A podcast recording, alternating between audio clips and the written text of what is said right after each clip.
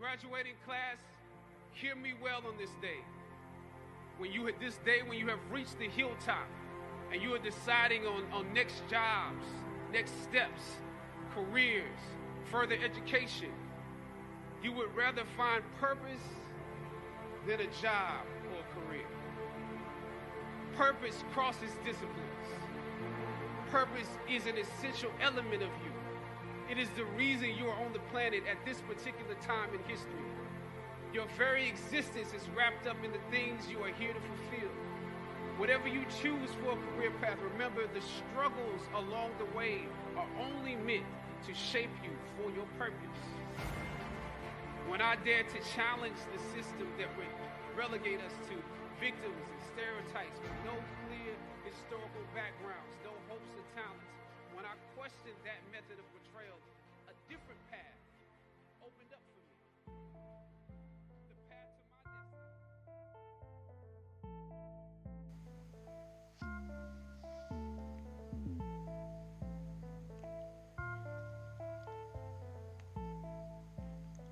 And guys, welcome back to another episode of the Provoking Conversation podcast. Um, good to have you guys back. Sean's back again from his shorts. You can call it a sabbatical or whatever they call it, leave, maternity leave, whatever you want to call it. I'm just back, guys. Hopefully, everyone is doing well. Hopefully, everyone is healthy and safe. I know there's been a lot of things that have been happening over the last two weeks. I'm going to touch on what I can. We're going to talk about some things that have come up. Um, the speech that you just heard, for those of you that do not know, that was the speech that Chadwick Boseman, the recent actor, star of Black Panther, and Jackie Robinson gave to the graduating class of Howard University. Um, he gave that speech, I think it was a couple years ago. For those of you who do not know, Chadwick Boseman has passed away due to colon cancer, which he hid from the public for the four years that he created. I think about eight, nine films while he was, I believe it was stage two colon cancer. Um, it was such a great display of strength. Nobody knew. It was really a well kept secret, so it was really a shock when his death um, came out. So, guys, thank you once again. And I wanted to take that beginning to go ahead and play part of that speech. You can check out the full speech on YouTube. Um, it's a great speech, it's inspiring. I, I mean, for that man to go through what he went through and still be able to perform at the level that he did is amazing. And, you know, I, I got an opportunity to watch a few of the interviews that he did and in those interviews, you know, he you could see that he knew Black Panther, especially and Jackie Robinson, those two movies, the roles that he played there really hit an impact in the African American community because Jackie Robinson being an idol, being the first African American to play in the major leagues, and um, Black Panther being such a big hit in the African American community because of it being a mainstream superhero, which um, there's not that many superheroes of color that are mainstream and hit the big screen like Black Panther did in the numbers that it did. So um, I just want to take an opportunity to say, um, Chadwick, rest in power, um, my brother. Um, thank you for everything that you were able to accomplish while you were here. And like he said in his speech, and I really do, um, I want you guys, if you have a moment, to check out his speech. He talks about his purpose. And that's big, you know, talking about what you really put here for and why were you put in this world during this time in history. And I think it goes it goes deeper than a job. It goes deeper than a profession. It goes deeper than, you know, the the stereotypical things. You're not just here to marry somebody, you're not just here to have kids. You're here to they're here to change something about the world in a very unique way. So just keep that in mind as you pick your career, as you pick your jobs. Um, and that's part of the reason this podcast is here because I believe you know this is part of my purpose. Um, and I'm I, I thank Chadwick again for kind of um pushing that and reminding me of that. So guys, uh, a lot of things has happened over the last two weeks. I'm not gonna hit on all of them. I'm just gonna hit on some of the ones that came up recently, and some of the ones that um really caught my attention. Uh, let's let's go ahead and get started with one of my favorite people. I'm Donald Trump, and hopefully you all haven't forgot what I sound like when I'm sarcastic. That was me being sarcastic. So there was a clip that came out recently with Donald Trump that basically says that he underplayed the coronavirus. Now, me, I already believed that, but there were a lot of people, especially people who are supporter of Trump's, believe that he did everything in his power. But he does, in a sense, admit that he did downplay the virus in this clip. And I believe, let me see here, he did this clip on uh interview with um Woodward Book. So I'm gonna go ahead and let you guys listen to this clip and then I'll talk about it.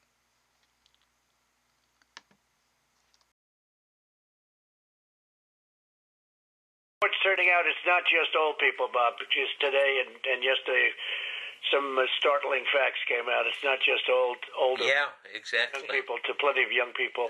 So, you- what's going d- on give me an, a, a moment of talking to somebody, going through this with Fauci or somebody who kind of uh, it caused a pivot in your mind because it's clear just from what's in on the public record that you went through a pivot on this to oh my God, the gravity is uh, almost inexplicable and unexplainable. Well, I think, Bob, really, to be honest with you, Sure, I want you to. I be. wanted to.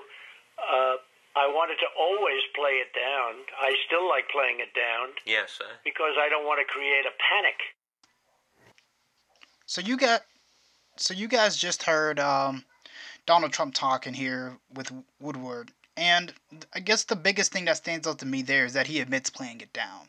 Um, but we all knew that when coronavirus or COVID nineteen or whatever we want to call it at this point first started to come out, guys, um, a lot of us was like, you should pay attention to this. He should have never played it down, in my personal opinion, because we knew it was serious. By the time February rolled around, even March rolled around, um, and by the time of this interview, coronavirus was already destroying the eastern side of the world. Italy was already getting hit. China was already ravaged by it. There was already countries that were already getting hit by the coronavirus, and we knew, or at least if you had half a brain, you would know it was a matter of time until it made it to U.S. borders. So instead of playing it off from the beginning, he should have took it seriously as the president should have. He should have told the people, like, look, we are taking this seriously. We're going to take precautions. We're going to do the right thing. We're going to make sure that anybody that comes into the country is screened. We're going to do everything that we can to make sure this doesn't spread. When one person got coronavirus, I remember particularly Donald Trump playing that off and saying, oh, it'll go away. And now we're here. We went through about three, four months of quarantine. We've opened things back up, but they're not even close to opening back up as much as some of the other places in the world. And our country is not as strict as others. Now, I know some of you um, anti maskers or they're taking away our freedom don't like what I'm saying here, but at the end of the day, it's about saving lives. You know, we're at a point now where they're just gonna let the virus do what it do. They're gonna have some procedures in place, but at this point, I I've come to the point the government really doesn't care about upping procedures or you know increasing ways to help people with coronavirus until the election's over. You know, Trump's main focus isn't running the country right now. It's him trying to win the election. So I don't see him making any precautions or any changes um, to try to make the country safer until he gets reelected. And if he doesn't get reelected, then we're gonna have to def- we're gonna have to depend on Bi- Biden to do that. Which I have my own opinions about Joe Biden and about some of his policies, but honestly, you guys know me by now. I'm not a John Donald Trump fan. I'm not a John Biden fan either, but I think he is he has the right mentality and attitude um, for the time that we need him. It's not about picking the best president. It's about picking the best president for this time and what we need for this country.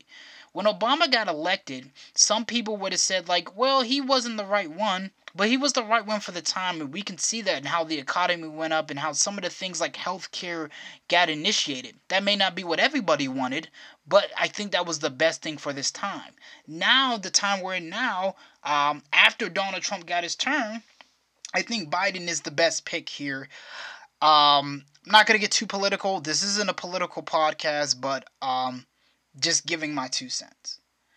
Another fun news about Trump: he was also nominated for the Nobel Nobel Peace Prize. I don't know what you have to do to get this particular award. Um, I'm not gonna talk much about it. I don't think he deserves it. I mean, I, what do you have to do to get the Nobel Peace Prize? And I heard the guy that recommended him was like somebody recommends him all the time. So, you know, we'll see how that one goes. In other news, and this is kind of a big one here, talking about Breonna Taylor. For those of you who don't know who Breonna Taylor is, she was she was a 26, I believe, old woman, African American woman that was killed in her home by police officers while they were executing a no-knock warrant, which is bullcrap in the first place. I mean, there's been a lot of social outcry for her and her case and for her killers to be convicted. But we do have an update here. Um, Breonna Taylor's family will receive a $12 million settlement from the city. That has been confirmed by the family. And that's great news. And I'm happy for them. But when are you going to arrest their killers? See, this is the thing, and, and, and some people don't like when I say this and they think I'm not happy for the family receiving the money. That's not the case. Let's think about this for a second, people. What are they paying for here? Are they paying to say they're sorry? Yeah, probably partly. But paying Breonna Taylor's family is admitting that you did something wrong. So if we did something wrong, why can't we bring the killers to justice? This doesn't make no sense. This is called what we call it in my house is hush hush money. We give you this 12 million and you don't you no longer scream for outcry, scream for killers, you no longer you know try to lead an uprising against the police. It's all about how can we calm the public now. It's similar to what Malcolm X said. Uh, Malcolm X said, and this isn't a direct quote, but he said something about giving us monetary or symbolic or, or symbols to show that we're with you instead of actually changing policy. So basically, you know, the government, the way they work now is that we'll give you money, we'll tear down all these statues of these, you know, trade uh, of the of these um slave drivers, excuse me, we will, you know, put things on the back of our helmets as part of the NFL. We'll say Black Lives Matter, but we will rarely change policy to actually change and stop the systematic racism, which to me is backwards. If you just change the policy or just change the system so everyone's equal, we wouldn't have this problem. But that makes too much sense. So, anyways, arrest the killers of Breonna Taylor that's great the family received 12 million. People need to be held accountable for their actions.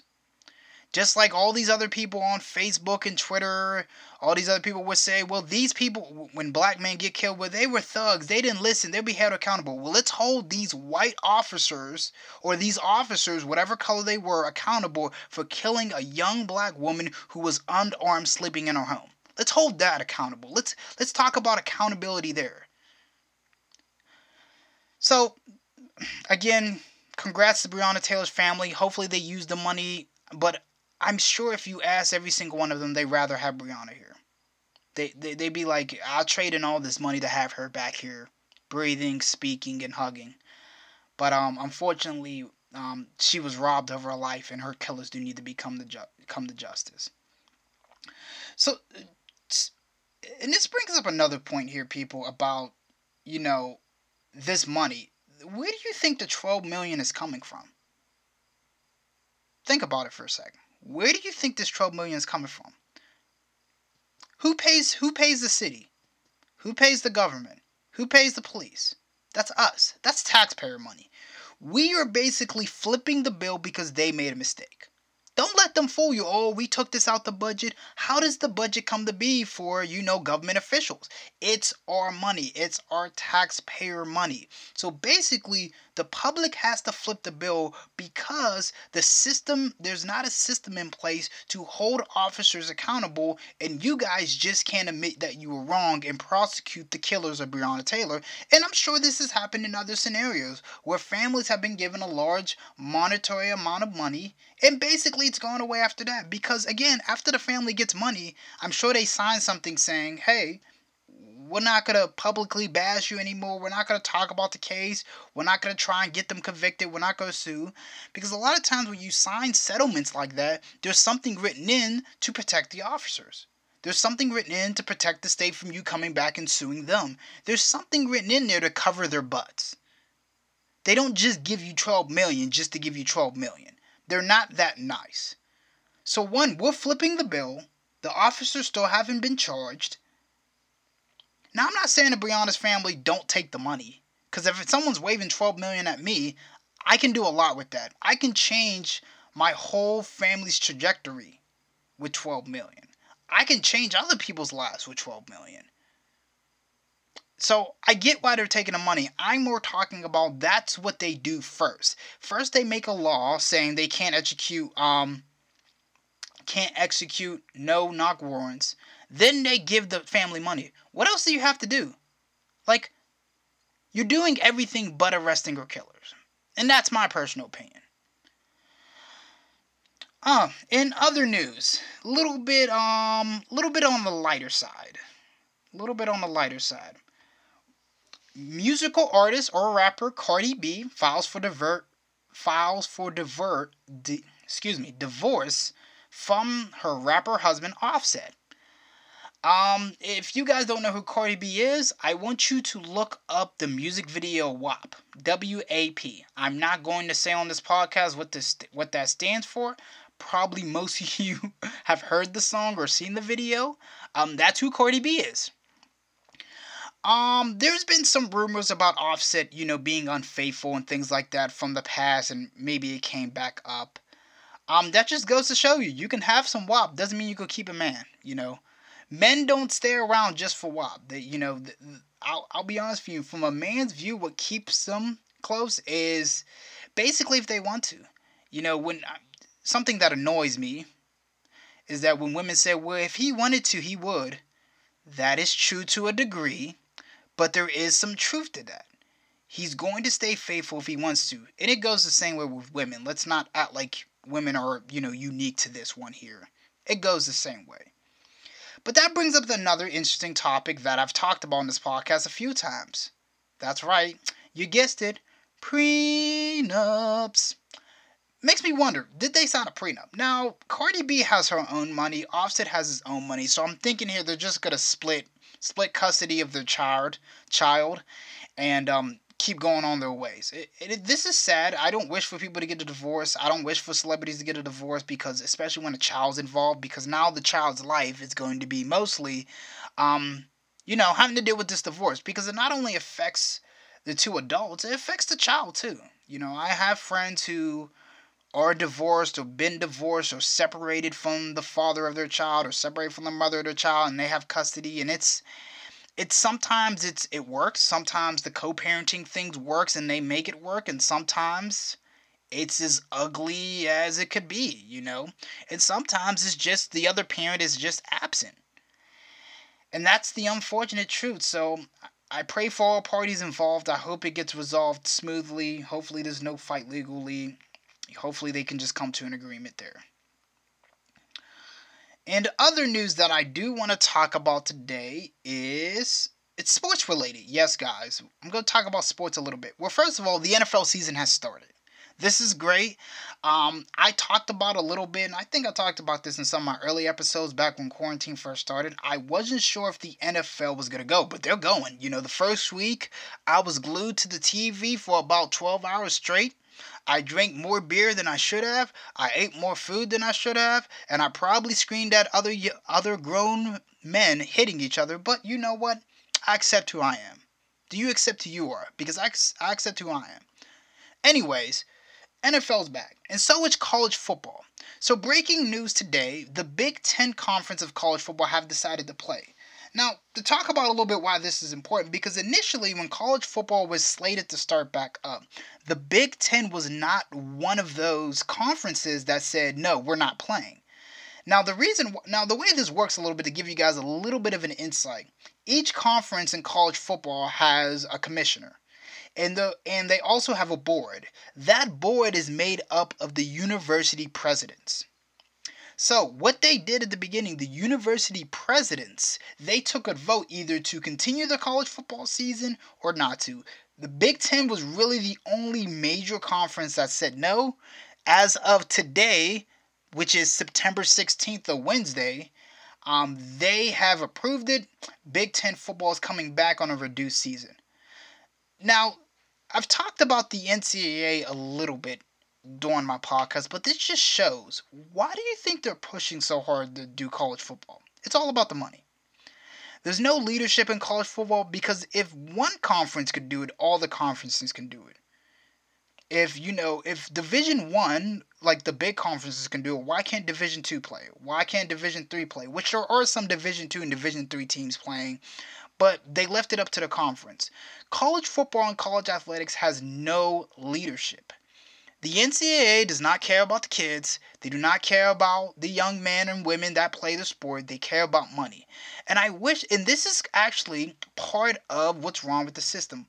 Every every system that controls a major part of our lives, major sports, the NFL, NHL, MLB, NCAA, you know, the government, there is some type of money grab going on. And that's part of the reason, that's part of what's wrong with the system anyway. I'm kind of ranting here, I'm kind of going off topic, but just think about it, guys. If all the other conferences start, why are we leaving it up to the individual conferences instead of like the head of the NCAA saying, look, you could play, but you have to follow these rules, similar to what some of the sports leagues are saying? Because there is no leadership. Which makes me concerned for anybody that has a, a um, a young person that's going to college athletics because we just don't know how that's going to go. Um, and, like I mentioned before in the episode, I think it was episode 18, which was Safe Zone. Um, I mentioned about schools and universities and how their COVID procedures are going to work. It's going to be interesting to see if we can get through a full college football season. Um, staying on sports a little bit, for those of you who may not know who this is, Doris Burke. So Doris Burke is a female, and she is one of the more famous NBA analysts. And I want to say congratulations to her because she became, because it started, she became the fir- the first woman to serve as a game analyst for a conference finals in the NBA. She's the very first one to do that. Now that seems a little bit crazy because women have been involved with sports for so long, but that's the truth. You know, she's the first one. I listen to NBA games, uh, watch them all the time. She's amazing. She's great. I'm all for women breaking into sports from football to basketball to hockey. I think we need more women, more women in sports. I think that's a great thing. So I wanted to take a moment and congratulate Doris Burke on the amazing achievement. All right, what else we got here? Oh, this is an interesting one that I've came across. And again, I'm just kind of highlighting certain things that I've came across. I'm not going to list every single little piece of news that went over the last two weeks. If I miss something, guys, just mention it to me, hit our page, and we'll be able, and I'll go ahead and talk about it. Um, Forbes, Forbes, the famous news entity, released an article about the second stimulus check. Now, they released the article, and the article's original name was A Second Stimulus Check is Coming. Can the black community wait? really? Now, of course, this is edited by this point. This isn't there anymore. They changed it to minority. And then I think they changed it again to low income. But that just shows you. Now, this isn't the first time like a major company has done this. You know, and it just surprises me like you don't have somebody reading over your titles or reading over your you know what you release just to make sure that, you know, you're not saying anything that's offensive. but here's the thing I, I don't really think they care as much as we think they do about these type of things so i just thought that was interesting but that just shows you know how people view the low income communities as, as probably being black and i'm just kind of thinking like why does the black communities automatically get chimed in I don't know, guys. I, I really don't. I'm just here trying to give you some information that I picked up and just get you guys to think and talk about it. I don't really know what's what's going on here. All right. Um. Next piece of news. Remember our friend Ellen? For those of you who don't know, I, I talked about Ellen a few episodes ago. There were some there was some allegations and some things that came out about Ellen's um, show about a very toxic work environment, you know, abusive behavior, things like that. Um, she has announces her her show will return, and she says she's gonna talk about it. And what I think what she means by talk about it, she's gonna say she's sorry. She's gonna say she didn't mean it, and she fired whoever you know spoke up against her because when she says to go talk about it, I don't I don't know Ellen well enough. She's smiley and all that, and she's nice, but did she actually get to the root of the problem? Did she actually change her behavior based off that? Did she actually do anything to actually, you know, change the view of how her show and how her employees um, view her? And it looks like it's coming September 21st. So today's 16th, so it's coming soon. Um, so I will watch that as soon as it does come out. And I think I'll be interested in what she says about that. Alright, last thing here, guys. Not super long episode, but again, just wanted to point out some things that have been mentioned within the news that I think are important. So, um, the Rochester, New York police chief, LaRon Singletary, and the entire police command staff, and this was reported on, I believe it was on, it was about seven days ago from here, so we're going to say the 9th, so a day before my birthday. So, once again, Rochester, New York police chief, LaRon Singletary, and entire police command staff officially resigned following intense criticism of Daniel Pru- of Daniel Prude case. He says backlash is an attempt to destroy his character. Okay, for those of you who may not heard of it, there was a case back in I believe it was March or February, um, of a black man named Daniel Prude. Daniel Prude um suffered from mental conditions. So the story starts that his brother called called 911 because Daniel Prude's brother called the police because Daniel was breaking windows and it was having basically from what I understand um a mental breakdown. So what happened? The police arrive on the scene. They restrain Daniel Prude. Now, at this point, if you ever, I, I didn't watch the video because it's, it's it's very it's graphic. It, it's basically a video of a man being murdered right in front of us. Let me just paint the picture for you. This man's having a mental breakdown, and what I mean by breakdown, he's acting erratic. He's not really trying to hurt anybody, but he's acting erratic, so the police try to restrain him. This man doesn't have he's not in Daniel's not in anything but his underwear. And it's snowing because it's in February. So he's out there in the freezing cold. He's on the ground, he's in his underwear, they're restraining him. Um, he is sort of still moving around. Um, there's images of the police of one of the police officers pushing Daniel's head down with two hands. Also, one of the officers claimed that Daniel said he had COVID at the time. This is at the beginning of COVID. So they put a bag over his head. I don't know why they put a bag over his head instead of just giving him a mask. Maybe they didn't have a mask. Maybe it was too early in the game. I don't know. I'm just kind of telling from what I've read. So they put a bag over his head. They restrain him. There are images of one officer putting his knee on Daniel's neck, which we all know from the George Floyd case that could be very painful or deadly. There's also another image of one officer putting two hands on the back of Daniel's head and pushing his head to the ground. Um, as this proceeded for multiple minutes, um, Daniel then became quiet, and one of the police officers asked, Are you done? um, Daniel became unresponsive, and um, Daniel and come to find out he vomited, and then Daniel was pronounced dead at the scene. Now, and he was fully alive um, when the officer showed up. So from that, I, I'm guessing the chief of police and the police command um, didn't like how people were criticizing and the videos online. I'm not gonna i'm not gonna share it on this podcast. It's it's traumatizing for someone like me to watch that. Um, but in the case of you do want to watch it it is accessible online.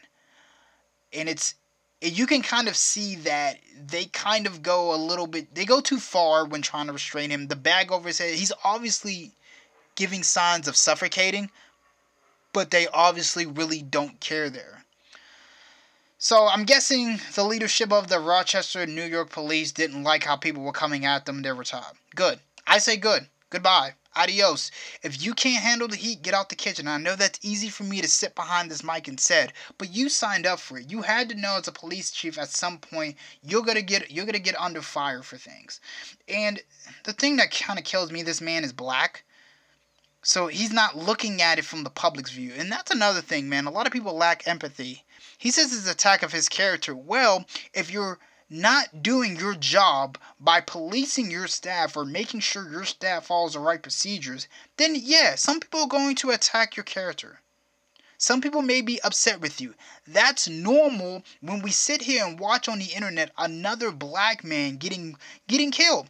And he wasn't even violent. This wasn't a criminal call, people. This wasn't saying that oh Daniel Prude was breaking into things. This was him having a mental breakdown. He this was a mental call. And this is what we talk about here, and this is kind of what I was trying to get to. This is what we talk about when we talk about reform of police. Defund the police. This is I'm not really a big um defund, but defund and reform basically mean the same thing in a lot of circles. But what we mean here is that police are not accurately trained to handle those type of situations. They're there to make sure the person stops doing what they're doing, restrain them, and go on from there. But we could see from scenarios like this in other scenarios that the police were not always the best people to handle that job. That's not a that's not a knock on police either. That's not me. That's not Sean saying, "Oh, I hate police and this, this, and that." That's Sean saying that there has to be a smarter way of handling certain situations that police are not equipped to handle. And when we do that, and if we establish that, that not only helps the African American community, that not only helps the people that are, you know, killed, um, killed by police because the police don't know how to accurately handle the situation. That helps everybody. Police, they're they're not trained to deal with mental patients. That's just the truth. They're not trained for that. They're more militarized by anything. And you know, and a great example that I came across today was something that that's happened in Denver. Let me see if I can find it real quick.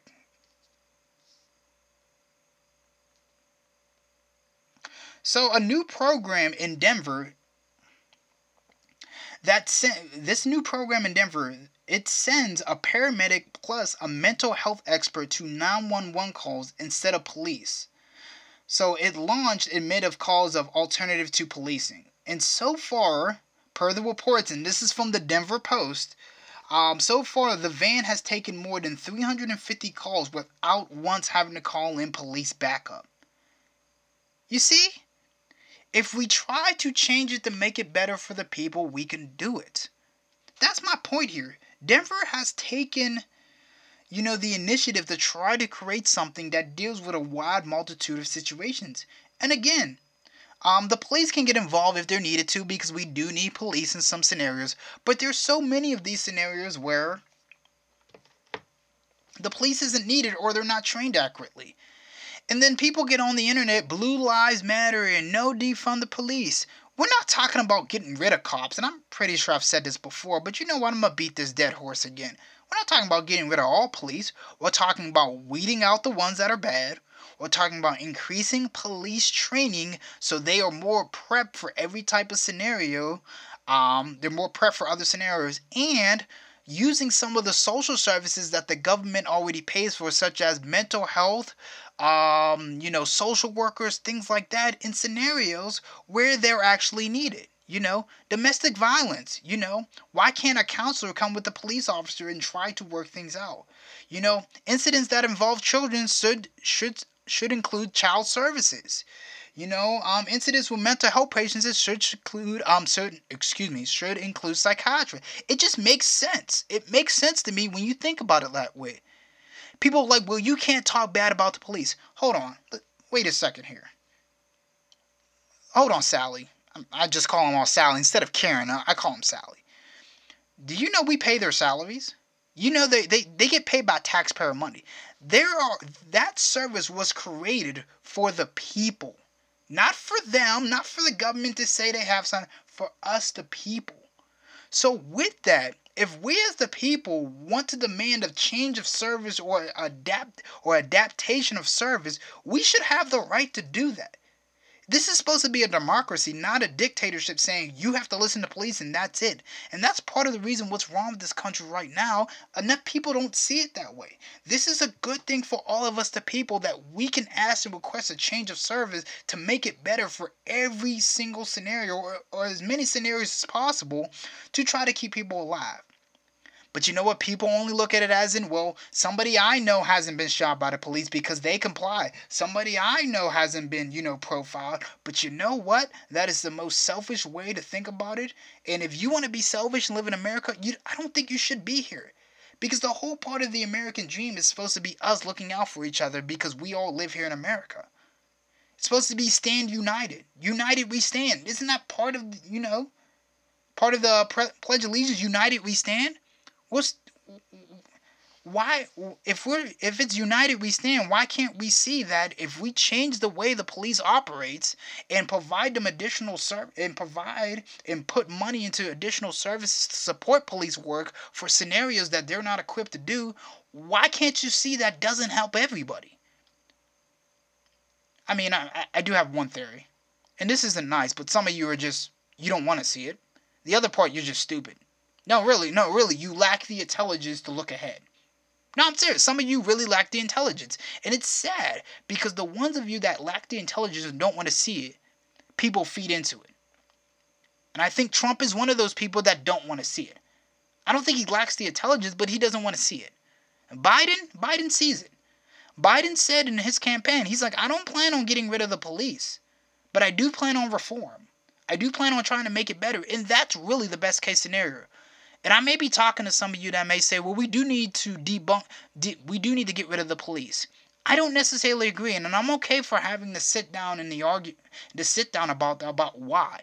But if we reform it and change the way it's formatting and provide them with better opportunities and more training and using some of those other services and scenarios where they really come in handy to de escalate, then we have something here. Or at least let's change something because obviously what we're doing now is not working. It's obviously not working. So, yeah, I thought that was interesting and kind of wanted to make that point there. So, guys, hopefully you enjoyed the episode. Um, welcome back. I will be back every Friday. I mean, well, the podcast will be posted every Friday, like normal. Um, I'll continue to try to get more guests on the show and things like that. Um, Got to get back with a few people. Hopefully, I can get some of you all to give me some user submissions once again this year, this season. Um, hopefully, everyone is well. Um, for everybody who did reach out to me for my birthday, I appreciate you and I love you. So, once again, guys, um, if no one's told you today, I love you. Take care of yourselves. Wear a mask. Um, and once again, everybody, keep talking.